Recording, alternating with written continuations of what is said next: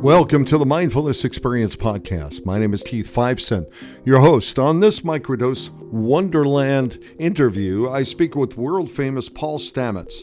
He's the author, inventor, director of research, and he's the founder and owner of Fungi.com.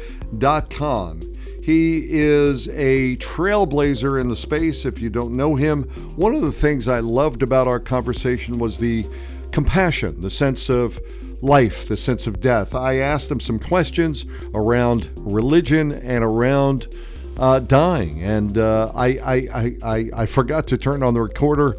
I got the interview. We jump right into it around religion and what's really happened with these sacred sacraments over the years.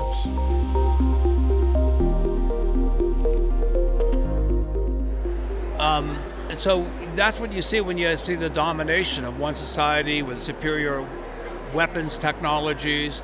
They then subjugate the population to conform. They extract resources. Uh, they destroy the infrastructure of the indigenous uh, culture uh, in order to exploit uh, for their advantage. Well, the fact that this movement is thriving now is rooted thousands of years of the struggles of knowledge keepers, and these thin threads of knowledge have been cut far more times than they've been preserved. The fact that we are here today is amazing, and we have a deep debt of gratitude to indigenous knowledge keepers because now we are flourishing at a time when we can have a paradigm shift. Fundamentally, psilocybin makes nicer people. Psilocybin reduces crime. Psilocybin reduces partner to partner violence. It looks very strong evidence now that it breaks addictive cycles for opioid use, alcohol use. Think of the benefits to society if we can reduce crime, addiction, and make nicer, more civil individuals are open to dialogue, tolerance, biodiversity, multi ethnicity. This is really a medicine for the masses for transforming our society to the next level. Right, and I, I, I see that certainly, and your slides were very compelling. And, you know, what I was uh, really struck by is not only how it can, you know, looking at a sacrament, looking at it from the viewpoint of how it can make people nicer, have a more civil society. But I was also struck by um, the whole idea of what's been happening over at John Hopkins and their research about end of life and about, you know, what can happen in terms of helping people to really accept the fact that they are not going to be around here forever. And what does that actually mean from a societal viewpoint in terms of a more mindful society, a more social society, and how we can really potentially change the planet? Do you have any thoughts about that? Well, uh, Keith, I, I feel like you should turn this interview around. You're a two time cancer survivor. You have thought about this a lot, uh, far more so than me, but I have thought about it as well. Um, my last journey, um, oftentimes my journeys on psilocybin, they're like, come to the rescue of the ecosystem. The earth is in trouble. Don't you see? You know, you can help. You know, accept this responsibility as an earth citizen to do a better job. This last experience I had uh, was much more profound. It was not a, a call to action. It was something that gave me tremendous solace, and it speaks exactly to your question. And rarely do I ever get a one word message from my psychedelic journey. But the one word that was just emblazoned in, in, in my mind was the word existence. We always exist. We will forever exist. We have existed, you know, throughout eons of the past. We are assembled as this form of molecules in this shape at this point in time, but it should all give us comfort that we are part of this continuum of existence. And that message of existence gave me great peace about my own mortality because I realized we would just reformulate, we'd shape shift into a different form from which we sprang and to which we go. And so, as our your and my molecules and atoms, you know, stream throughout the universe into the future, this dance of molecules has all of our ancestors, uh, all of the matter of the universe is in this fluidity of a continuum, this dance uh, of atoms, which I think is very spiritual. So, from that experience and getting the word that Paul, it is existence that we share with everyone.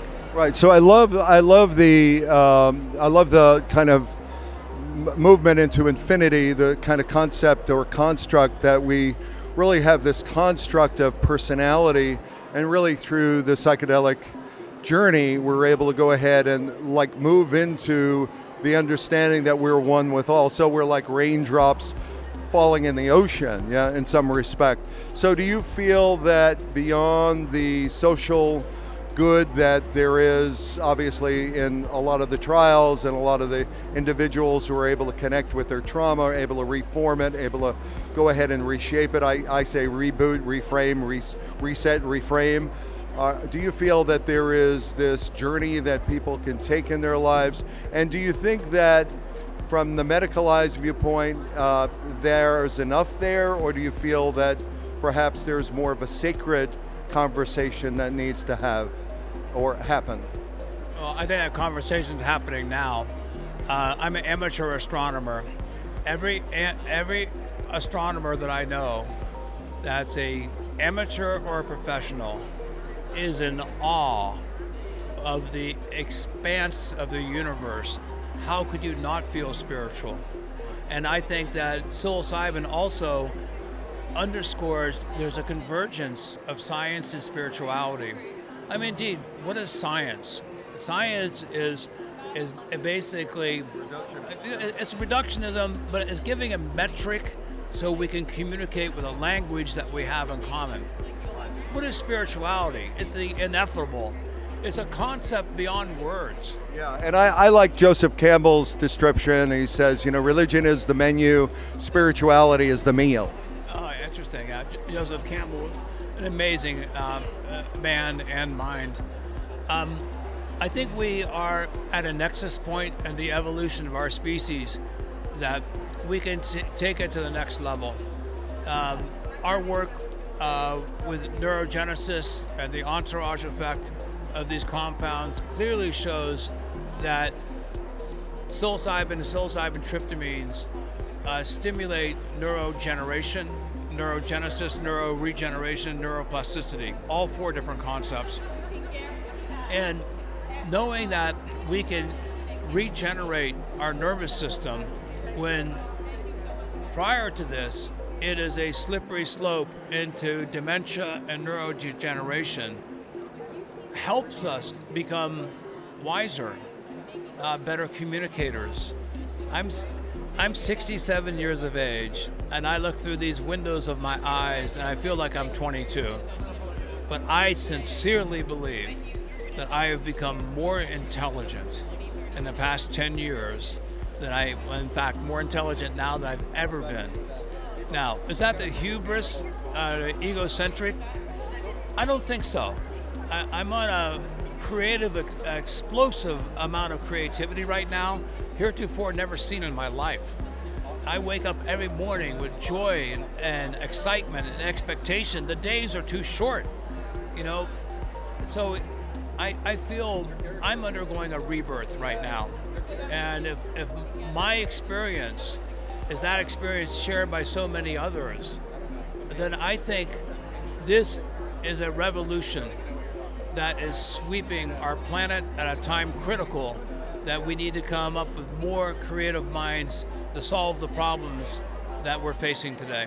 Beautiful. So uh, I really appreciate you, uh, Paul Stamets. I appreciate your uh, work. I appreciate the over 50 years of work that you've uh, been in the field uh, with. You are, uh, someone said, uh, oh, uh, Paul, he's the original, uh, the OG of mushrooms. So, you know, to be with you and to talk to you and to get your wisdom is really appreciated. Oh, thank you, Keith. Thank you so much.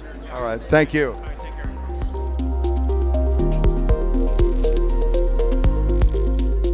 Thank you for being a part of the Mindfulness Experience podcast, the Microdose Wonderland interviews. There's more coming up, so stay tuned. Make sure to scroll through all of our podcasts on technology, mindfulness, and psychedelics, and much, much more. Connect with me on social media platforms. Visit my website at workmindfulness.com. This is Keith Fiveson. Thank you again. See you on the next show. Take care.